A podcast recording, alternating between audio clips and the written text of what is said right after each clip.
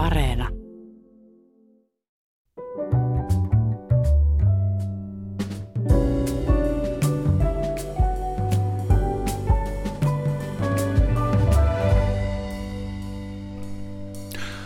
Hyvät ihmiset, Euroopassa soditaan.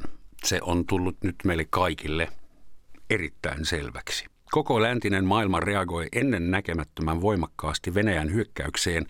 Pakolaisia on Euroopassa liikkeellä enemmän kuin koskaan toisen maailmansodan jälkeen, ja idässä ja lännessä mediat kertovat ihmisille täysin erilaisia tarinoita. Tilanne kiihtyy ja mutkistuu päivä päivältä ja joka päivä kuolee turhan takia viattomia ihmisiä. Mitä tämä sota merkitsee Suomessa asuville ukrainalaisille ja venäläisille? Ja mitä se mahdollisesti merkitsee kantasuomalaisille? Sitä pohditaan nyt. Ja vieraani ovat ukrainalainen Kirill Shevchenko ja venäläinen Peter Pochinchikov. Tervetuloa, kiitos kun tulitte ja osanottoni teille kummallekin. Kiitos. Kiitos. Selvitetään lyhyesti taustat. Montako vuotta Suomessa teillä on mittarissa? Kirill. Mä muutin 92 äh, Suomeen, äh, eli mitähän tässä nyt on, 20... Äh, 30 V. No melkein 30 V, 28 mm-hmm. ja jotain. Mm, ja olet syntynyt Kiovassa. Kiovassa kyllä, vuonna 88. Mm. Ja sulla on millaisia kansalaisuuksia sulla on perstaskussa? Mulla on itse asiassa tosi paljon erilaisia kansallisuuksia. Kerro. Mä oon, mun äiti on niin puoliksi venäläinen, Donin kasakoista tullut ja puoliksi suomalainen. Ja tämän takia mun mummin niin kuin suomalaisuuden takia saatiin sitten paluumuuttajina muuttaa tänne silloin 92. Ja tota, mun isä on taas puoliksi valkovenäläinen ja puoliksi ukrainalainen. Mm-hmm. Että niin kuin näitä tämmöisiä kansallisuuksia. Mutta eihän sulla kaikkia näitä passeja vai? Ei tietenkään, ei. Mulla on ihan Suomen passi tällä hetkellä. Sulla on yksi kansallisuus? Mulla on yksi kansallisuus, kyllä. Petja, sä oot niitä vaarallisia kaksoiskansalaisia ollut kyllä. jo monta vuotta. Kyllä syntynyt Moskovassa ja tullut Suomeen? Ää, 94, eli melkein, melkein saman verran kuin Kirill. Kirill on pidempään hmm. ollut Suomessa. Hmm. Ja tuota, kun sulla on Venäjän, kansala, Venäjän kansalaisuus, niin voiko se tällä hetkellä, kun teidän valtiot ovat sotatilassa, voiko se olla vaarallista? Voiko se velvoittaa sinua johonkin? Voitko se esimerkiksi käydä nyt Venäjän puolella sun äitisi luona Moskovassa? No tämä on ehkä olennainen kysymys. Siis mä en mä en mielellä uskoisi siihen, että silloin kun mä oon Suomessa, ää, mulla on jotain uhkia sen takia, että mulla on tämä Venäjän kansalaisuus myös, mutta en uskaltaisi tässä tilanteessa lähteä enää. Venäjällä. Onneksi, onneksi ehdin käydä noin nelisen viikkoa sitten ennen kaikkea tätä sotkua. Ää, ehdin käydä katsomassa äitiä. Voi olla, että tämä oli viimeinen kerta. Wow. Koska äitikään ei välttämättä pääse kovin helposti Suomeen. Hmm. Puhut sä äitisi kanssa puhelimessa? Oletko yhteydessä? Skypeissa kyllä, melkein mm. päivittäin. Tietääkö sun äiti siellä Moskovassa, mitä tapahtuu? hän tietää ehkä suurin piirtein, mutta hän on niinku aina korostanut sitä, että, että politiikka ei ole sellainen maailma, mihin hän haluaa liittyä ja haluaa siitä tietää mitä, että hän tekee niin paljon hyvää kuin hän pystyy, kun hänelle annetaan mahdolliseksi ja sitten nämä on niiden ihmisten asioita, jotka pyrkii valtaan ja, ja käyttää valtaa. Ja että valta on aina huono asia. Tämä ei ole politiikka, tämä on sota. Mitä teille tulee näinä päivinä vastaan? Voisi kuvitella, että Kiril, kun joku saa tietää, että sä oot Ukrainasta kotoisin lähtöisin, että sun päälle vyörytetään hirveästi solidaarisuutta ja myötätuntoa. Onko Kyllä. näin? Kyllä suomalaisten ja ystävien ja, ja jopa ää, niin kuin puoliksi tuntemattomien esimerkiksi Facebook-frendien ää, myötätunnot on kyllä vahvasti ollut ää, Ukrainan puolella ja ää, mullekin osoitetaan päivittäin Facebookissa, ää, niin kuin tsem, tsempataan mm. mua. Miltä se tuntuu?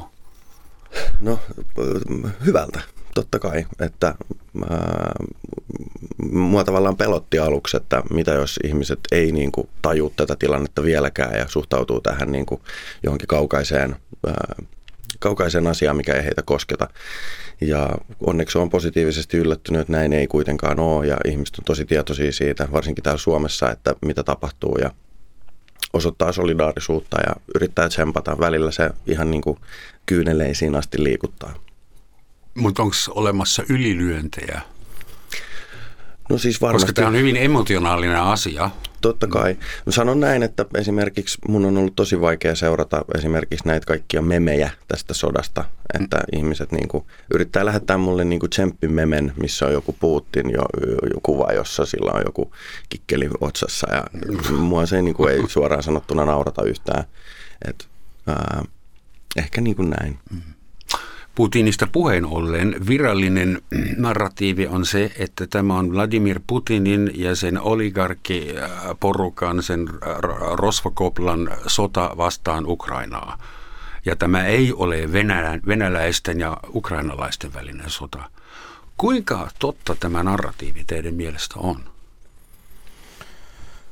No, tämä on hyvä kysymys. Siis, siis äh, mun mielestä me ollaan kaikki tavallaan, ja nyt mä en puhu ainoastaan venäläisestä, vaan mä puhun laajemmin, koko maailma on tietyllä tavalla myös osa syyllinen siihen, että tämä tilanne Venäjällä on, on annettu kehittyä niin pitkälle, että tuommoinen on ollut mahdollista ylipäätään. Ja sillä tavalla koen myös sitä vastuuta siitä, että olen tietyllä tavalla halunnut myös tuudittautua siihen, että, että nyt elän vapaassa maassa ja, ja täällä, täällä asiat on hyvin ja Venäjä on mitä on, mutta niin mm. kauan kuin mä voin käydä siellä, kaikki on ok.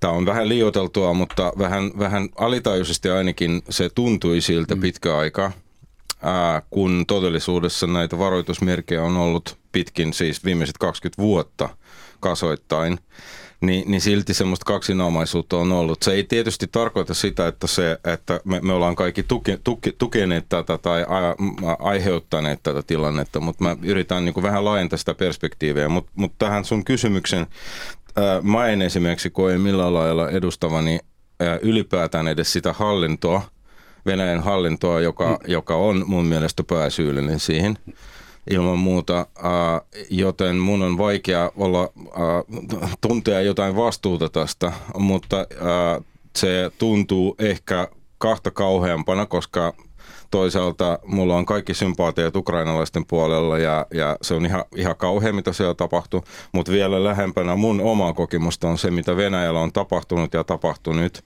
ja sekään ei anna mitään aiheita ilon. Vladimir Putin tuhoaa tällä hetkellä sekä Ukrainan että myös Venäjän. Kyllä, ja Venäjä hän on tuhonnut määrätietoisesti pitkään aikaa. Se ei ole nyt tätä ainoastaan mitä nyt tapahtuu, vaan se on pidempi perspektiivi. Just näin, ja mä ehkä lisäisin tuohon vielä sen, että mun, mun näkemyksien mukaan tämä Venäjän tai Putinin valta on lähtenyt rakentuu heti Neuvostoliiton hajoamisen jälkeen, jolloin nämä erilaiset rikollisorganisaatiot, mafiat ryösti sen äh, varallisuuden, joka äh, kommunistisen maan hajottua ja muuttu, muutet, muututtua kapitalistiseksi ihmisille suotiin. Ja tämä kaikki varallisuus sitten ryöstettiin heiltä väkivalloin ja nämä ihmiset nousemaan johtoon. Ja myöskin nämä tavat, ikään kuin nämä mafiatavat on edelleen elossa siellä järjestelmässä. Ja mä sanoisin, että tästä, tästä, tästä kaikesta syyllinen on nimenomaan tämä mafiajärjestelmä, joka on määrätietoisesti ryöstynyt niin venäläisiä kuin ukrainalaisia. Hmm. Tämä kuulostaa niin Saksan historialta. Meille kolmella on yhteistä se, että me ollaan pitkäaikaisekspatteja. Sinä Petja äänestit jaloilla, siis sä lähdit Venäjältä, tulit Suomeen jo ennen kuin Vladimir Putin nousi presidentiksi. Eikö niin? Kyllä, niin? silloin Jelsin oli vielä jo. Siinä sä lähdit sitä alkoholistia pakoon, etkä tätä uutta. Eli siinä mielessä sulla on puhtaat paperit – mutta käviks teille, käykö teille nyt niin, että yhtäkkiä teistä tuleekin kauhean, susta tulee ukrainalainen isolla uulla ja, ja susta tulee venäläinen isolla veellä. Korostaako tämä sota teidän niin kutsutut kansalliset identiteetit? Ja, saanko mä aloittaa? niin tota, mun mielestä musta tuntuu, että ylipäätään se, että me istutaan täällä ja, ja jutellaan leppoisasti näistä asioista, äh, on äh, syynä siihen on se, että me ollaan mole, meillä on molemmilla aikamoista etäisyyttä siihen meidän kotimaihin. Nimenomaan se, mitä sä sanoit, että me ollaan oltu pitkään muualla ja, ja seura- seuranneet kyllä ja nämä asiat koettu läheisiksi, mutta kuitenkaan emme asuttu siellä. Ää, joten mm, henkilökohtaisesti mä sanoisin niin, että mun identiteetti ää, tai mun identiteettiin ei liity mitenkään mun, äh, mun etniset taustat, ää, eikä oikeastaan mun kansalaisuus. Se, se ei ole, ne, ne eivät, koska sanotaan, että ihmisen identiteetti on se, miten hän itseään esimerkiksi esittää tietyissä tilanteissa uusille ihmisille, miten hän kertoo itsestään. Niin tämä ei ole todellakaan ensimmäinen asia. Yleensä sitten kun kysytään ja tarkennetaan, että miten, miten, minkälaiset kansalaisuudet sulla on tai mistä sä oot kotoisin, niin silloin mä vastaan siihen. Mutta nämä eivät ole mun identiteetti, identiteetille tärkeimpiä asioita. Niin siksi mä en niinku koe mitenkään, että mä oon venäläinen isolla tai pienellä vielä, että mun pitää olla ylpeä tai hävetä näitä asioita. Mä en, niinku, tavallaan se, se ei ole osa mua, vaikka ne asiat ovat mulle tärkeitä ja läheisiä. Jo sitä kautta, että mun äiti asuu Venäjällä tietysti. Rivien välistä luen sen, että jos tämä tekee jotain sun kansalliselle identiteetille, niin se häivyttää sen entistä enemmän. Ää, mm. Joo, mutta toisaalta se on, se on kans ihan, nämä on fakta-asioita, eli mä voin olla ylpeä jostain omista hyvistä teoista tai, tai hävetä jotain semmoisia tekoja, mitä mä en haluaisi toista ikinä. Mutta että et tommonen fakta, että mä oon syntynyt tietyssä maassa, että mun äidinkieli on mitä on, niin mun mielestä se ei ole mikään aihe olla ylpeä tai hävetä. Niin ne on, ne on fakta-asioita mulle, eikä niistä voi myöskään irtaantua. Nyt varovasti, me ollaan Suomessa. Joo, ei, ei se mua haittaa. Kyllä mä seison sanojeni takana. Mä itse asiassa äh, kysyin tätä, tätä nimenomaista asiaa mun suomalaisilta ystäviltäni ja kysyin, että no, että ootteko te ylpeitä, että olette suomalaisia. Ja ne vastasivat mulle hirveän hyvin ja silleen, mitä, mihin mä pystyisin releittaamaan, että ne on ylpeitä omista vanhemmistaan. Ne on ylpeitä heidän vanhempien vanhemmistaan, jotka omilla teoilla ja äh, niin kuin toiminnallaan tehnyt tästä Suomesta sellaisen paikan, missä mm. niillä on hyvä elää. Ja siis mä yritin suhteuttaa tätä samaa asiaa niin kuin omaa ajattelumalliin Mä kuitenkin muutin Ukrainasta pois ää, tosi nuorena ja sain tavallaan sen kaiken ää, niin kuin NS-maasta tulevan hyvän Suomesta. Ja siksi mäkin olen ylpeä mun suomalaisten ystävien vanhemmista ja heidän esi-isistä, jotka on tehnyt tästä niin hyvän paikan, missä munkin on hyvä mm. elää. Ja sitten mä rupesin miettimään tätä samaa asiaa, niin kuin, että miksi mä oon ylpeä ukrainalais- ukrainalaisuudestani. Ja itse asiassa se äh, johtuu siitä, että mun äh, isä ja äiti on kasvattanut mut hyvin. Äh, he on rakastanut mua, he on antanut mulle rakkautta, mikä on tehnyt musta rakastavan ihmisen. Hmm. Ja samalla mä oon tutustunut heidän ystäviinsä, jotka nyt tälläkin hetkellä taistelee Ukrainassa vapauden ja oikeudenmukaisuuden puolesta. Ne haluaa tehdä Ukrainasta oikeusvaltion ja demokraat, niin kuin aidosti demokraattisen paikan, jossa heidänkin lapsilla olisi hyvä elää, niin en mä voi olla tästä kuin ylpeä. Onko sun tehnyt mieli pudottaa kaikki, lähteä Ukrainaan ja ilmoittautua vapaaehtoisesti? Totta kai nämä ajatukset on, on jo päivittäin, kun mä herään, niin pilkahtaa mun mielessä ja ää, mietin sitä usein. Ja mulla on itse asiassa myös tää, toi ää, Suomen, ää, mikä tämä nyt onkaan, ää, Reserveläisliiton sivut tässä auki koko ajan ja mietin, että kirjaudunko tänne sisälle vai en. Mutta totuushan on se, että mulla ei ole minkäänlaista sotilaallista koulutusta, että mä en ole käynyt armeijaa ja mä todennäköisesti olisin siellä enemmän tiellä kuin hyödyksi. Ja koen, että se duuni, mitä mä teen tällä hetkellä täällä, on käytännössä niin kuin enemmän auttava tekijä. Ja... Mitä duunia sä teet tällä hetkellä täällä? Sä teet ihan aktiivista Joo, avustustyötä. Mä, mä, äh, me lähdettiin silloin, kun tämä sota alkoi, muutama päivä meni shokissa, äh, niin kuin ymmärtämättä sitä, että what's going on. Ja sitten äh, sen ensimmäisen mielenosoituksen jälkeen niin päätettiin ystävieni kanssa, että pitää tehdä jotain. Ja ymmärrettiin, että ukrainalaisten yhdistys Suomessa ry tekee arvokasta duunia äh, ukrainalaisten pakolaisten hyväksi ja Ukrainan hyväksi. Ja heillä on myös niin kuin, kokemusta siitä, eli ne on, tehnyt, ne on käynyt siellä niin kuin Krimin vallotuksesta lähtien ja niillä on niin kuin, nämä logistiset ketjut sinne niin kuin, tiedossa. Mutta ymmärsin myös, että siellä ei välttämättä ole kaikkein niin kuin, terävin tärkeintä digiosaamista esimerkiksi. Hmm. Ja siksi me lähdettiin mun ystävien kanssa ihan koottiin ryhmä mun kavereita ja alettiin kukin tekemään sitä, mitä kukin parhaiten osaa. Mä oon esimerkiksi graafinen suunnittelija ja palvelumuotoilija. Hmm. Mulla on jonkun verran BizDev-kokemusta, mä oon pyörittänyt omaa yritystä, niin mulla on suhteita sinne ja tänne niin alettiin vaan niin kuin tekemään osaat kaikki. Venäjää, Ukrainaa, ja Suomea ja Englantia. Kyllä, no itse asiassa Ukrainaa mä osaan aika huonosti, to be honest. Mutta Kuinka tosiaan, iso ero on Ukrainan ja venäjän kielen välillä?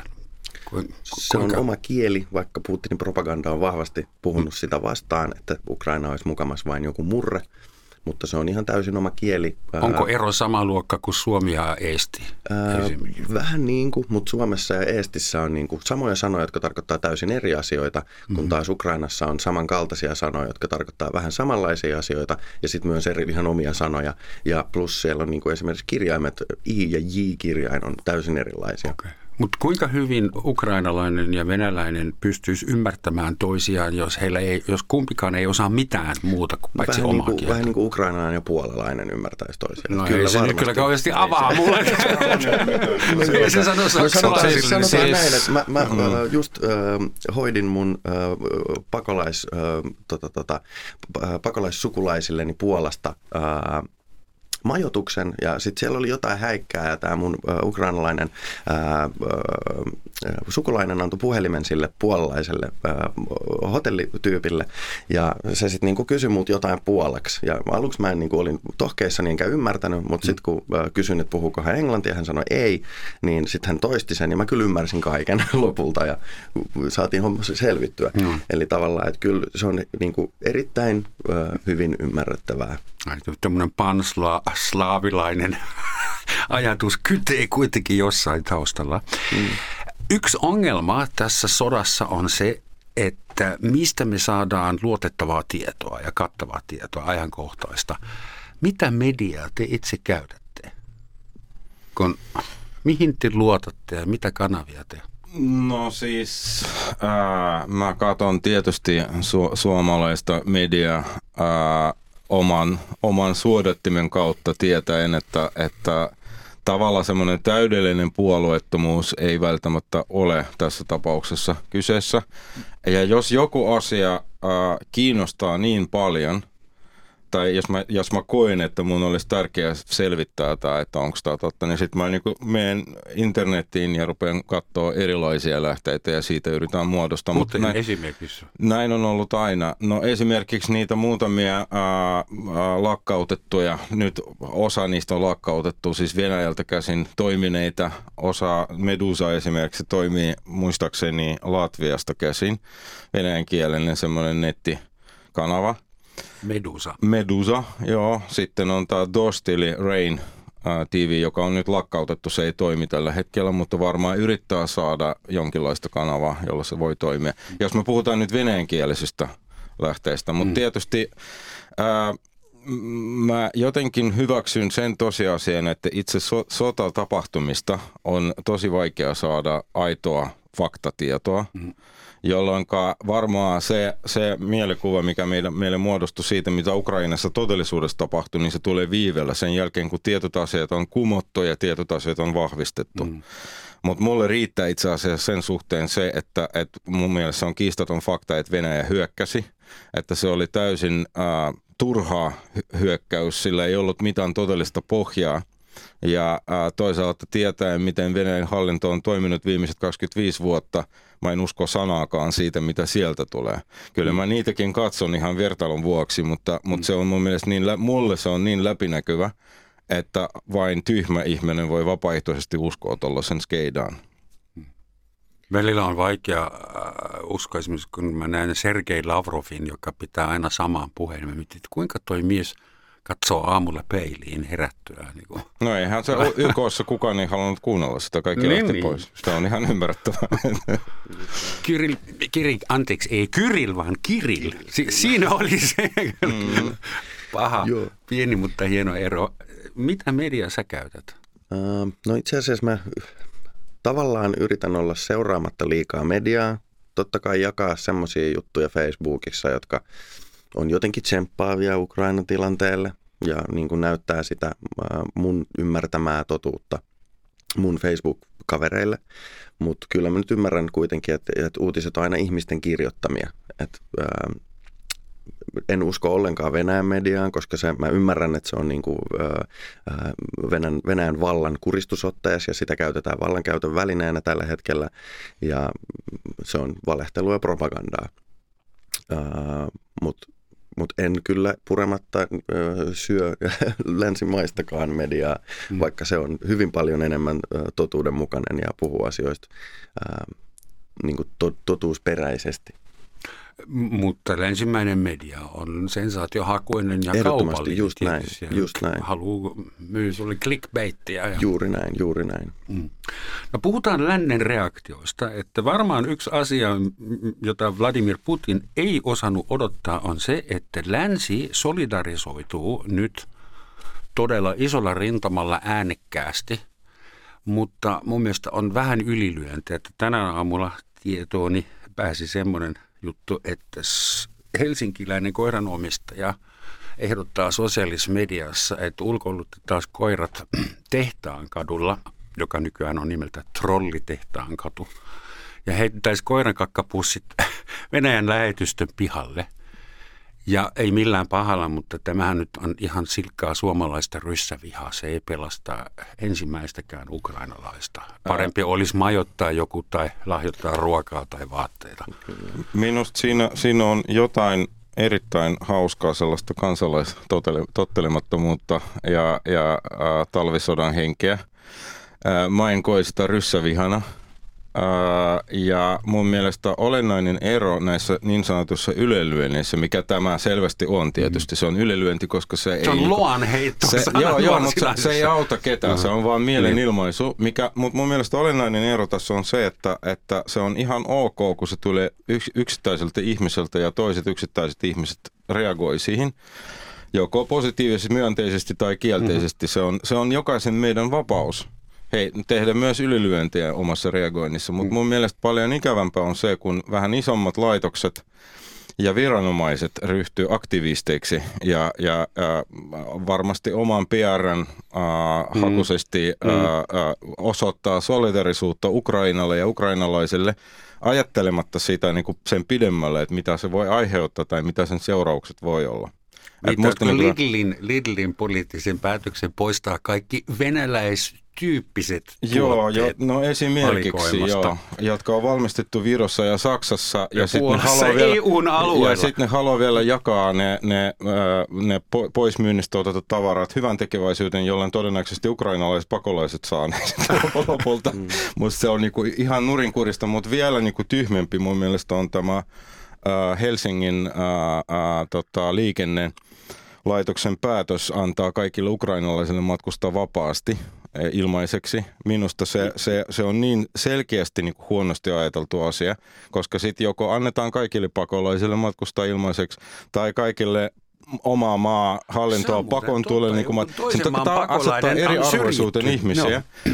Niin tämä on toinen esimerkki, mutta siis mun mielestä räikein esimerkki on, ei ole Suomesta onneksi, mutta, mutta miten maailmalla tavalla ylireagoidaan on tämä äh, kuuluisan venäläisen äh, soprano Netrebkon potkut Münchenistä ja Metropolitan operasta sen perusteella, että hän ei ole suostunut sanomaan se, mitä hänet haluttiin sanoa. Eli hän sanoi vastustavansa sotaa, mutta hänet yritettiin saada sanomaan, että hän vastustaa Putinia henkilökohtaisesti, mm. niin sitä hän ei ole sanonut, niin sen seurauksena hän sai potkut. Et mun mielestä tämä on hyvä esimerkki siitä, miten tämmöinen länsimaalainen arvo, suuri arvo, jota me nytkin ollaan mukaan puolustamassa, mm ollaan valmiita myymään silloin, kun ihminen on eri mieltä. Eli sulla on sananvapaus niin kauan ja mielipideilmaisuvapaus niin kauan, kun se sopii, tai. niin kuin se sopii trendiin. Mutta jos mm. ei, niin sitten sä saat potkut. Niin musta se on niin kuin ihan käsittämätön.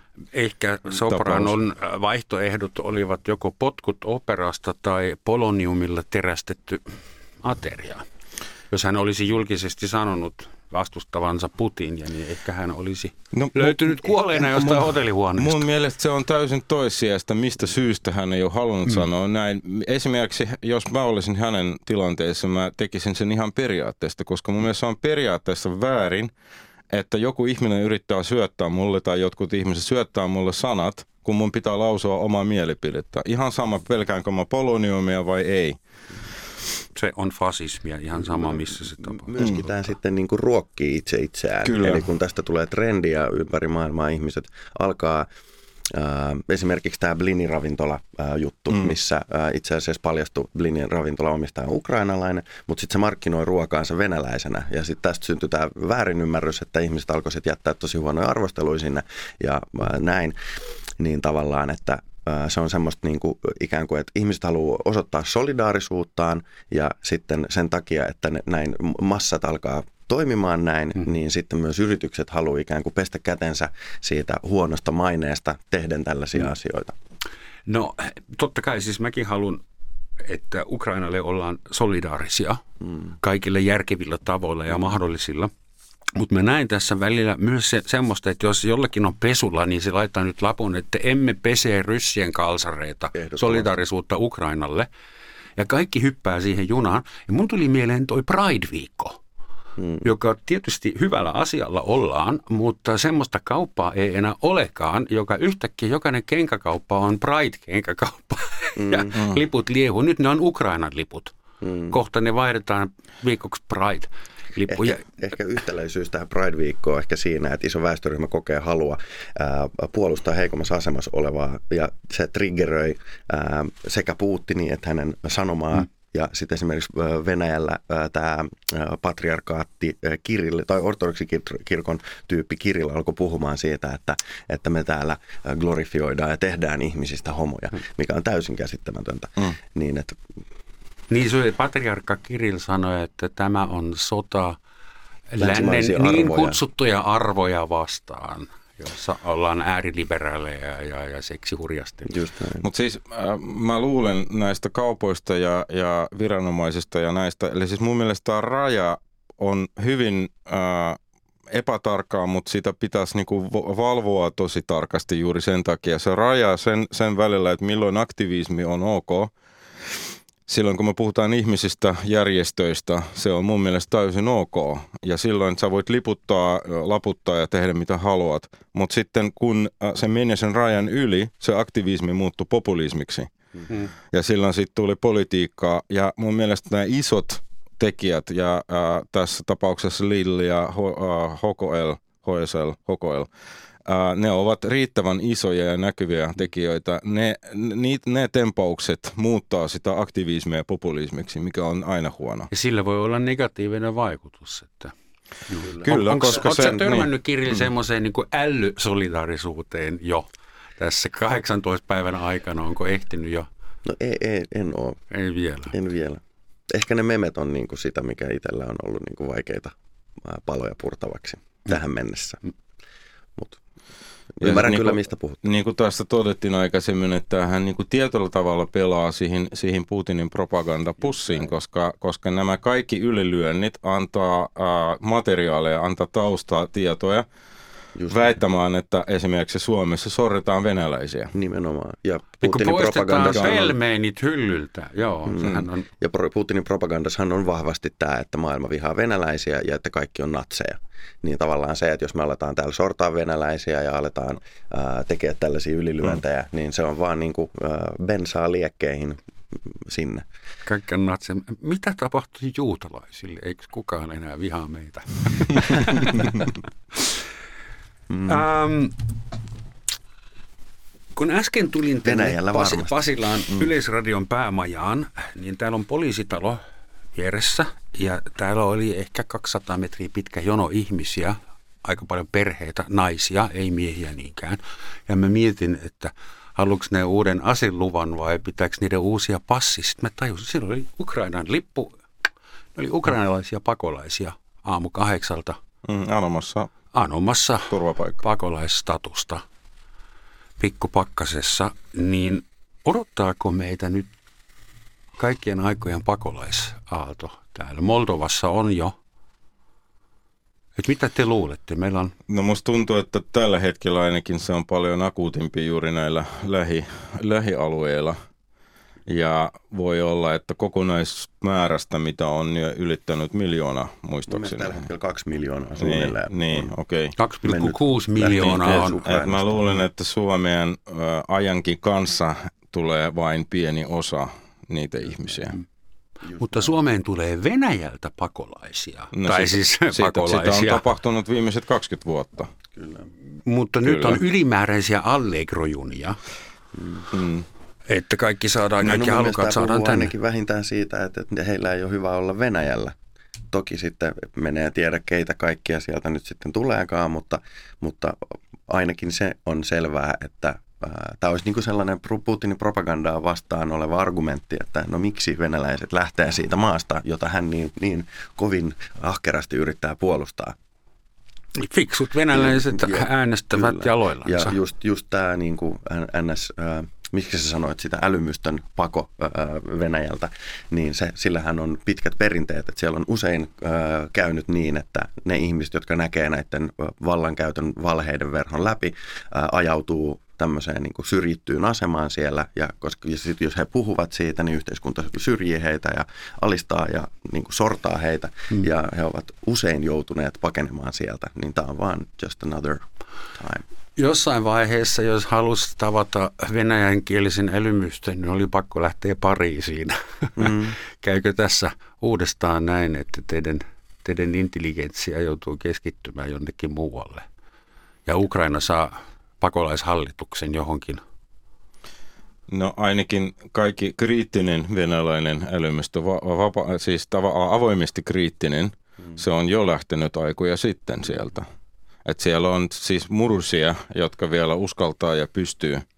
Ja niitä koko ajan nitistetään ja koko ajan niin kuin vaiennetaan. Tai just ei pysty lähtemään Joo. jostain syystä. Ja sitten on se älymystö, josta mä esimerkiksi tämän ohjelman alussa mainitsin mun äitiä. Se on, se on hyvin, hyvin tyypillistä myös tietyille ihmisille, jotka kokee voimattomuutta, kokee sitä, että ne ei voi niin kuin millään lailla vaikuttaa siihen asiaan, vaikka ne ei hyväksy sitä. Hmm. Ne tekee sen päätöksen, että mä keskityn niihin asioihin, joihin mulla on mahdollisuus vaikuttaa. Mm.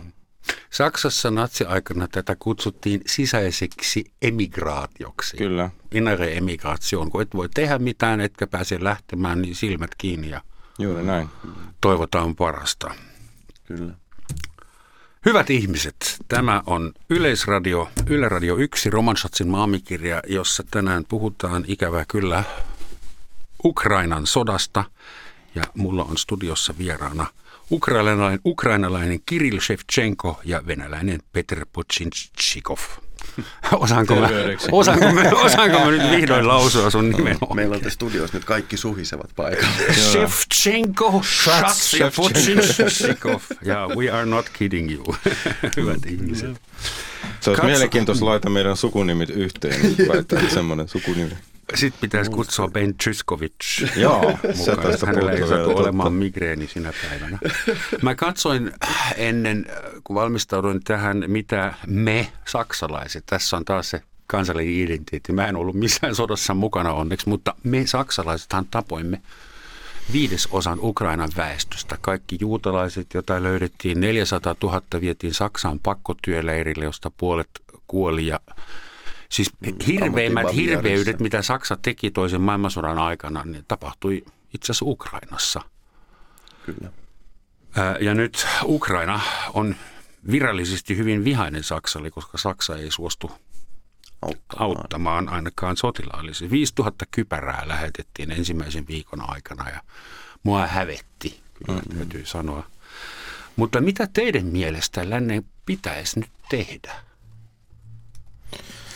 Tämä on erittäin hyvä kysymys, koska, koska siis tietysti ää, minäkin ää, sen jälkeen, kun koin kaikenlaisia negatiivisia tuntemuksia ja ahdistusta, kun tämä kaikki alkoi, niin ää, yritin, yritin tavallaan kääntää sitä, sitä omaa ajattelua ja tuntemuksia sellaisen suuntaan, missä mulla on mahdollisuus tehdä jotain, koska monen aseen en pysty vaikuttaa, vaikka, vaikka kauhistun ja ahdistun näistä.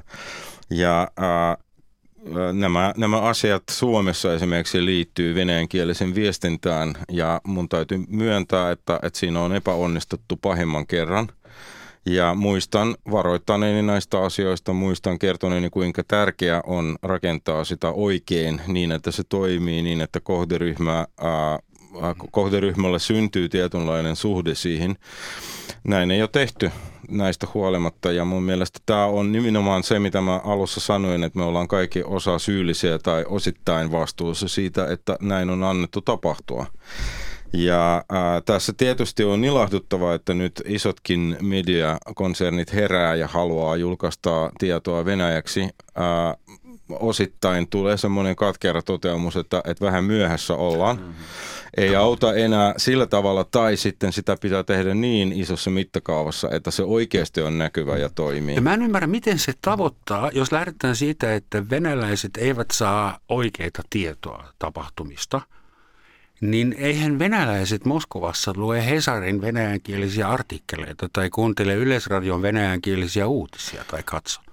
Mä en usko, että se on al- alun perin ja varsinkaan nyt suunnattu niille venäläisille, jotka elää Venäjällä tällä hetkellä, koska tällä hetkellä se on suljettu tila siis median näkökulmasta. Mm viestintävälineiden näkökulmasta. Ehkä tulevaisuudessa sitten, kun tämä on toiminut täällä pitkään ja, ja jotain asioita, jotain kanavia pystyy avaamaan, niin silloin se, se voi toimia myös sinne päin.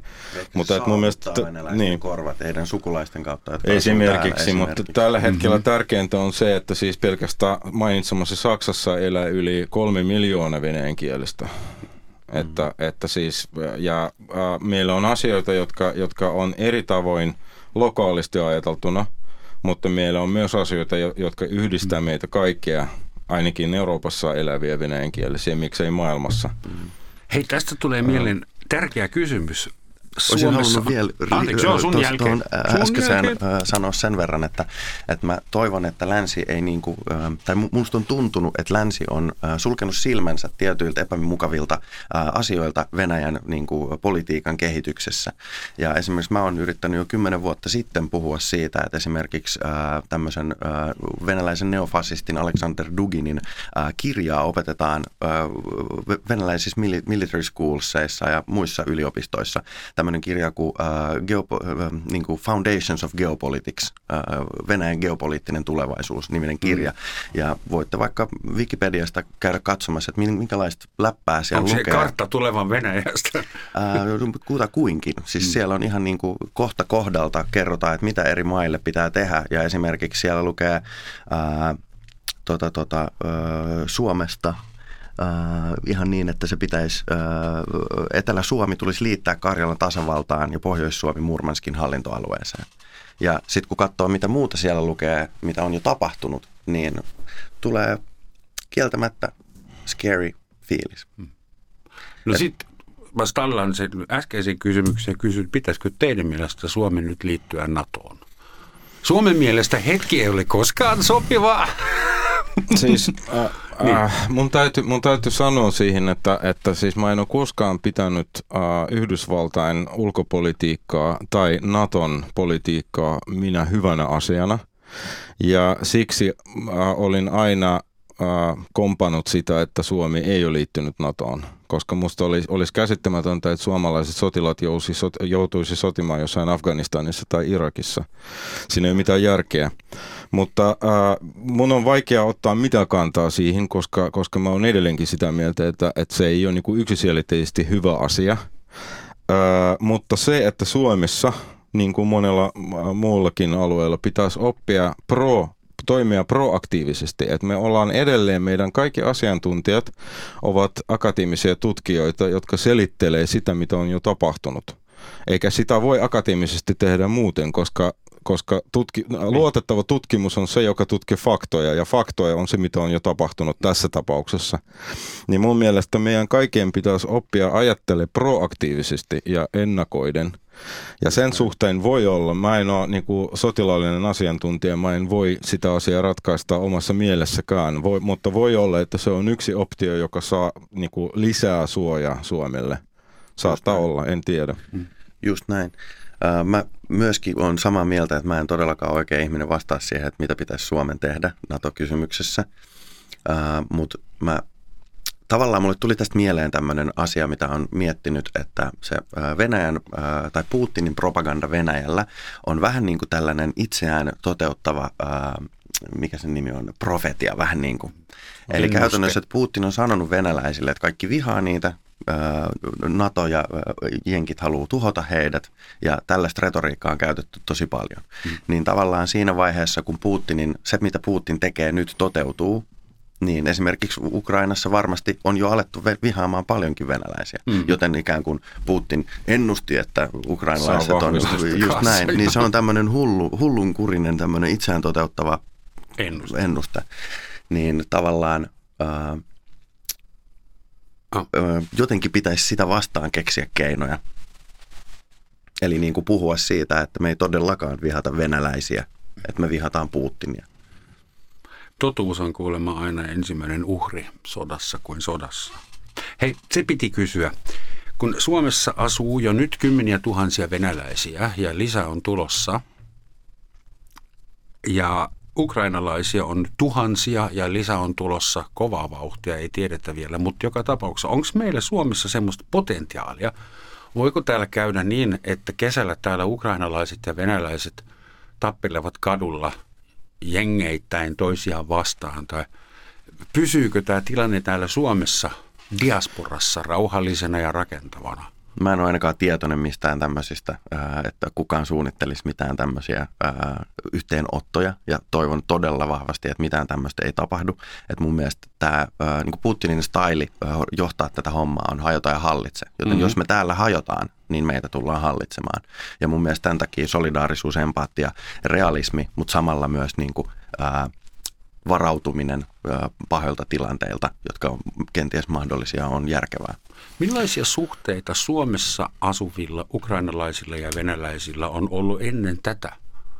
Hyviä. Olihan 2014 jo sota, se alkoi jo kyllä, silloin. Ja... Kyllä, mulla on paljon venäjänkielisiä kavereita, ää, jotka on niinku, samanlaisia kuin minä, että muuttanut Suomeen joskus ja asunut Suomessa ja puhuu venäjää ja niiden juuret on Venäjällä. Ja mä oon kuullut myös heiltä pelkästään niinku, ää, solidaarisuutta. Ja on, on, on Et ole menettänyt sodan. ystäviä tämän on sitäkin, takia. On sitäkin, se on erittäin surullista. Ää, sulla no, jotain? Kerro, Joo, ei siis mä... No niin, siis ystävien menetyksestä, niin ää, Putinhan on esiintynyt mediassa äh, vuosien aikana, äh, tai esittänyt itsestään tämmöistä valheellista kuvaa, että hän on äh, hieno mies. Ja kyllä se on purru osaan täälläkin olevista ystävistä. Mulla on tosi laidasta laitaa erilaisia kavereita, jotka ajattelee ties miten ja saatetaan Facebookissa esimerkiksi ihan niin kuin riidellä toistemme kanssa, mutta oikeassa elämässä ollaan kavereita ja voidaan käydä kahvilla tai kaljalla. Ja osa niistä on ollut sellaisia, jotka on pitänyt Putinista. Ja tosi moni niistä on, on ottanut muuhun yhteyttä ja sanonut, että tämä tilanne on avannut heidän silmät Putinin, että kuka Putin mhm. oikeasti mm-hmm. on. Mutta ikävä kyllä jotkut ystävät eivät. Ja jotkut ystävät, vaikka mä oon lähettänyt heille viestejä siitä, että hei, että, että jutellaan, että, että ei tämä ole meidän ystävyyden niin kuin arvosta, niin he ei ole vastannut mulle mitään. Eli sota on saapunut sun yksityiselämään. No tietyssä mielessä joo. Onko sulle käynyt vastaavanlaisesti? Ei. Ää, mutta se johtuu ehkä siitä, että mä en ole kauhean aktiivinen sosiaalimediassa. Ää, se varma suojaa jonkin verran. Ja toisaalta, koska mä en ole koskaan piilottanut ja myös hyvin julkisesti kertonut aina avoimesti siitä, mitä mieltä mä oon tästä hallinnosta jo niin kuin kymmeniä vuosia sitten jo ennen tätä. Mutta että siihen e, sun ensimmäisen kysymyksen se, että, että onko mahdollista, että meillä on tappeluita tai, tai mm. semmoista vastakkainasettelua ja konfliktia, niin mun mielestä juuri tämä on se, että, että mitä me Suomessa voidaan tehdä, ja miten me voidaan toimia proaktiivisesti, koska totta kaihan se on mahdollista, että jos, mm. jos tämä populismi ja ylireagointi ja tuommoinen primitiivireaktio asettaa loppujen lopuksi massoja ihmisiä vastakkain, ää, antaa niille eri oikeudet jollain populistisella selityksellä, niin totta kai se voi synnyttää sitä, koska Just. aina suurissa massassa on paljon sivistymättömyyttä molemmilla puolella tai kaikilla Ryhmässä puolella. tyhmyys tiivistyy, nimenomaan, sanotaan nimenomaan. Ja, ja ää, joukossa. Tämä vaati tosi paljon ää, ennaltaehkäisevä työtä mm. nyt et mun mielestä se, se, muuten se on taas myöhäistä, niin muuten taas herätään siihen, että akateemikot selittää, mitä on jo tapahtunut. Koska mä näen tässä semmoista potentiaalia, jos heitetään jo koirankakkapusseja mm. aidan yli, niin ei ole enää kovin kauan. Mm. Kovin pitkä just matka. Hei, se on tärkeä. Petja, sulla on varmaan joku käsitys siitä, Suomessa asuvista about sadasta tuhannesta venäläisestä, ehkä vähän vähemmän, ja missä se venäläisyyden raja nyt sitten kulkee. Kuinka iso osa on putinisteja, Putinin kannattajia, kuinka iso osa on Putinin vastustaja ja kuinka iso osa on semmoinen, jota ei tämä kiinnosta? Että niin kuin millainen jakauma teillä Mm, joo, no siis, siis tämä on tosi, tosi äh, jotenkin, että vedetään nyt mutkat suoriksi, koska, koska se on hyvin moniulotteista ja, ja monenlaista. Simplify. Ja, ja, sim, no joo, mutta jos, jos sitä yksinkertaista, silloin kun äh, Krimin äh, tapaus sattui, niin mä sanoisin, että sen jälkeisessä reagoinnissa tilanne olisi 50-60. Mm-hmm. Mutta nyt minun tuntuma, mutta täytyy nyt uh, ottaa sen huomioon, että mä en ole A, mä en ole aktiivinen sosiaaliverkostoissa mm. ja B, uh, mun uh, ystävyysympyrät ovat uh, melkein poikkeuksetta sivistyneistä ihmisestä. Eli, eli siis mä en tunne yhtään sellaista ihmistä, äh, jonka kanssa mä päivittäin olen tekemisessä, joka olisi mun mielestä täysin sivistymätön ja tyhmä. Tai putinisti. Niin, tai putinisti siinä mielessä. Että siinä mielessä mulla on semmoinen tuntuma, että heitä on Suomessa tällä hetkellä huomattavasti vähemmän kuin silloin, kun tämä Krimin tapaus sattui. Mutta äh, voi olla, että Kirill, joka on paljon aktiivisempi sosiaaliverkostoissa, mm. voi korjata tätä, että se, Faktahan, se on niinku huonompi. Joo, fakt, faktahan on se, että sosiaalisissa verkoissa tällä hetkellä, varsinkin Facebookissa, mm. niin ääripäät nostaa päätään ja siellä äh, ne, joilla äh, ikään kuin ei ole sellaista itsehillintää, niin usein lähtee kirjoittelemaan yhtä sun toista. Ja usein törmää siellä sitten sellaiseen, että, että jotain ihan hirveätä mm. siellä jengi huutaa ja sitten mä taas, mä, no ehkä on jollain tavalla naivia, uskon johonkin sellaiseen, että jos mä jatkan siellä kirjoittamista ja kirjoittelen niin kuin, tavallaan solidaarisia asioita, niin ehkä jengi ottaa niistä koppia – vaikka kieltämättä itsekin sorrun välillä sellaiseen, että jos joku sanoo mulle jotain todella, niin kuin, mikä on niin ristiriidassa mun koko olemuksen kanssa, että mun on pakko ottaa siihen kantaa, niin välillä otan kantaa kärkkäästikin. Mutta tosiaan, että en halua uskoa, että Suomessa, joka on, ää, jossa on kuitenkin medialukutaito aika korkea ja ää, ikään kuin media, no käytetään toki täälläkin vallankäytövälineenä, mutta niin kuin ihan eri lailla. Täällä on niin kuin tutkivaa journalismia ja ää, sitä yritetään tehdä ää, totuusperäisesti, vaikka klikkiotsikoita on totta kai ihan sikana.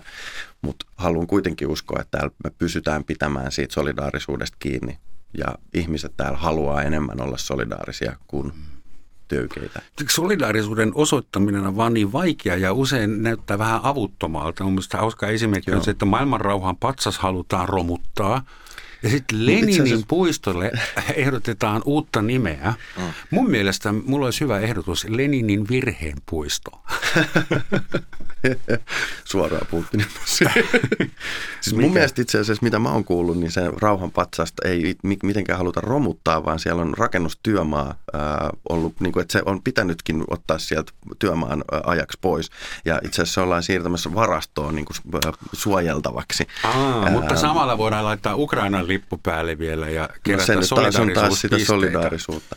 Siitä, siitähän on hyvä esimerkki. Joitakin vuosia sitten Tallinnassa on siirretty yksi, yksi mm. niin kuin venäläiselle, pro-venäläiselle ihmiselle tärkeä muistomerkki toisesta maailmansodasta, niin, niin se aiheutti mun mielestä täysin turhia jännitteitä. Eli minusta ei kannata, tämäkin on tuommoinen populistinen veto ehdottomasti. Mm ja se ei auta ketään. Se ei auta Ukrainaa millään lailla, se ei auta mm-hmm. täällä asuvia ukrainalaisia tai venäläisiä, vaan päinvastoin se aiheuttaa se nostaa sitä tyhmyyttä ja sivistymättömyyttä pinnalle mm. ja siitä ei seuraa mitään hyvää. Mutta symboliikka, symbolismi. Mutta patsashan mm. on symboli lähtökohtaisesti ja sen siirtäminen tai kaataminen on sitten seuraava. Mm. Muistamme, äh, kun Bagdadissa ka- kaatui mm. yksi suuri Joo, ja siis Venäjällä on kaadettu uh, silloin, kun, kun Neuvostoliitto romahti, kaadettu paljon neuvosto patsaita. Stalin ja mun mielestä se on ihan eri asia kuin se, että, että se tapahtuu muualla. Hmm. Musta hmm. tässä pitää, niin kuin, tässä, tässä on selvä ero, mutta... Venäjällähän on myös alettu pystyttämään Stalin patsaita taas. Valitettavasti, joo. Et works both ways. Lyhyesti lopuksi vielä pari minuuttia aikaa. Mikä on teidän mututuntuma? Tiedän, että se on järjetön kysymys, mutta miten tämä sota loppuu? Voittaako oh. Ukraina, voittaako Venäjä, tuleeko maailmansota, kuoleeko Putin? rukoilen päivittäin, että Venäjällä tapahtuu kansannousu ja tämä hirviö Putler syöstään vallasta. Mä jollain tasolla koen, että se on ehkä ainoa hyvä lopputulema tälle tilanteelle, koska silloin Venäjä pystyy uudistautumaan, pystyy kenties aloittamaan se pitkän työn Venäjän oikeusvaltioksi tulemiseen Ja oikeastaan kaikki muut vaihtoehdot, että Ukraina miehitettäisiin, että tota, tota, sota menee Ukrainan rajojen ulkopuolelle, sota pitkittyy, niin kaikki nämä muut vaihtoehdot on katastrofaalisia mun mielestä. Voisiko näin käydä, Petja, mitä sanot? Toivottavasti kyllä käy, käy äh, niin kuin Kirill rukoilee. Äh, valitettavasti tässä on myös se skenaario, että kaikki muut häviää, paitsi yllättäen Yhdysvallat ja Kiina. Hmm. Että jää kaksi semmoista suur, suurtekijää ja sekä Eurooppa että Venäjä ja Ukraina Euroopan mukana äh, on häviäjien joukossa – Itä-Eurooppa on raunioina niin kuin jo niin monta kertaa mm-hmm. Just näin. Ei, mutta mä itse henkilökohtaisesti toivon samaa, mm. vaikka se tällä hetkellä tuntuu melkein mahdottomuudelta, Joo. että joku Kyllä. sisäinen liike Venäjällä suistaisi niin kuin tätä paskaa. Mä koen jotenkin sillä lailla, että tämä sota niin kuin on sitä, että Putin ja hänen ää, mafiatoverinsa pelkää, että tämä niin kuin demokraattisen maailman kehitys tulee myös heidän maahan ja syöksee heidät vallasta. Ja koska heillä on sitten kaikista, siellä on semmoinen niin kuin kauhun tasapaino tietyssä mielessä ja ne kaikki pelkää, että joku paljastuu ja sitten siitä tulee tämmöinen dominoefekti, niin tavallaan, että kenties on mahdollista, että jos näiden rikkaiden oligarkkien voidaan niin kuin turvata jollain tasolla heidän vanheneminen turvallisesti, niin heistä osa kenties haluaakin ryhtyä nyt tämän uuden demokraattisen maailman rakentamiseen sen sijaan, että ikään kuin uskoo Putinin pelkoihin, että kohta me, meidät syöstään vallasta ja tämä on itse asiassa viimeinen hetki, kun me voidaan tyrannit ää, näyttää demokratialle, että me ollaan vahvempia. Peter ja Kirill, mä kiitän teitä tästä ja toivon, että ei teidän, mutta valtionne välinen tai maitenne välinen sota loppuu mahdollisimman pian ja mahdollisimman ei-verisesti. Tähän Kiitos. loppuun sopii hyvin sitaat, joka tulee edesmenneen yhdysvaltalaisen senaattorin suusta. George McGovern kommentoi joskus Vietnamin sotaa näillä sanoilla. Olen lopen kyllästynyt vanhoihin miehiin, jotka aloittavat sotia, joissa nuorten miesten pitää kuolla. Näillä sanoilla rauhaa meille kaikille. Rauhaa. Peace.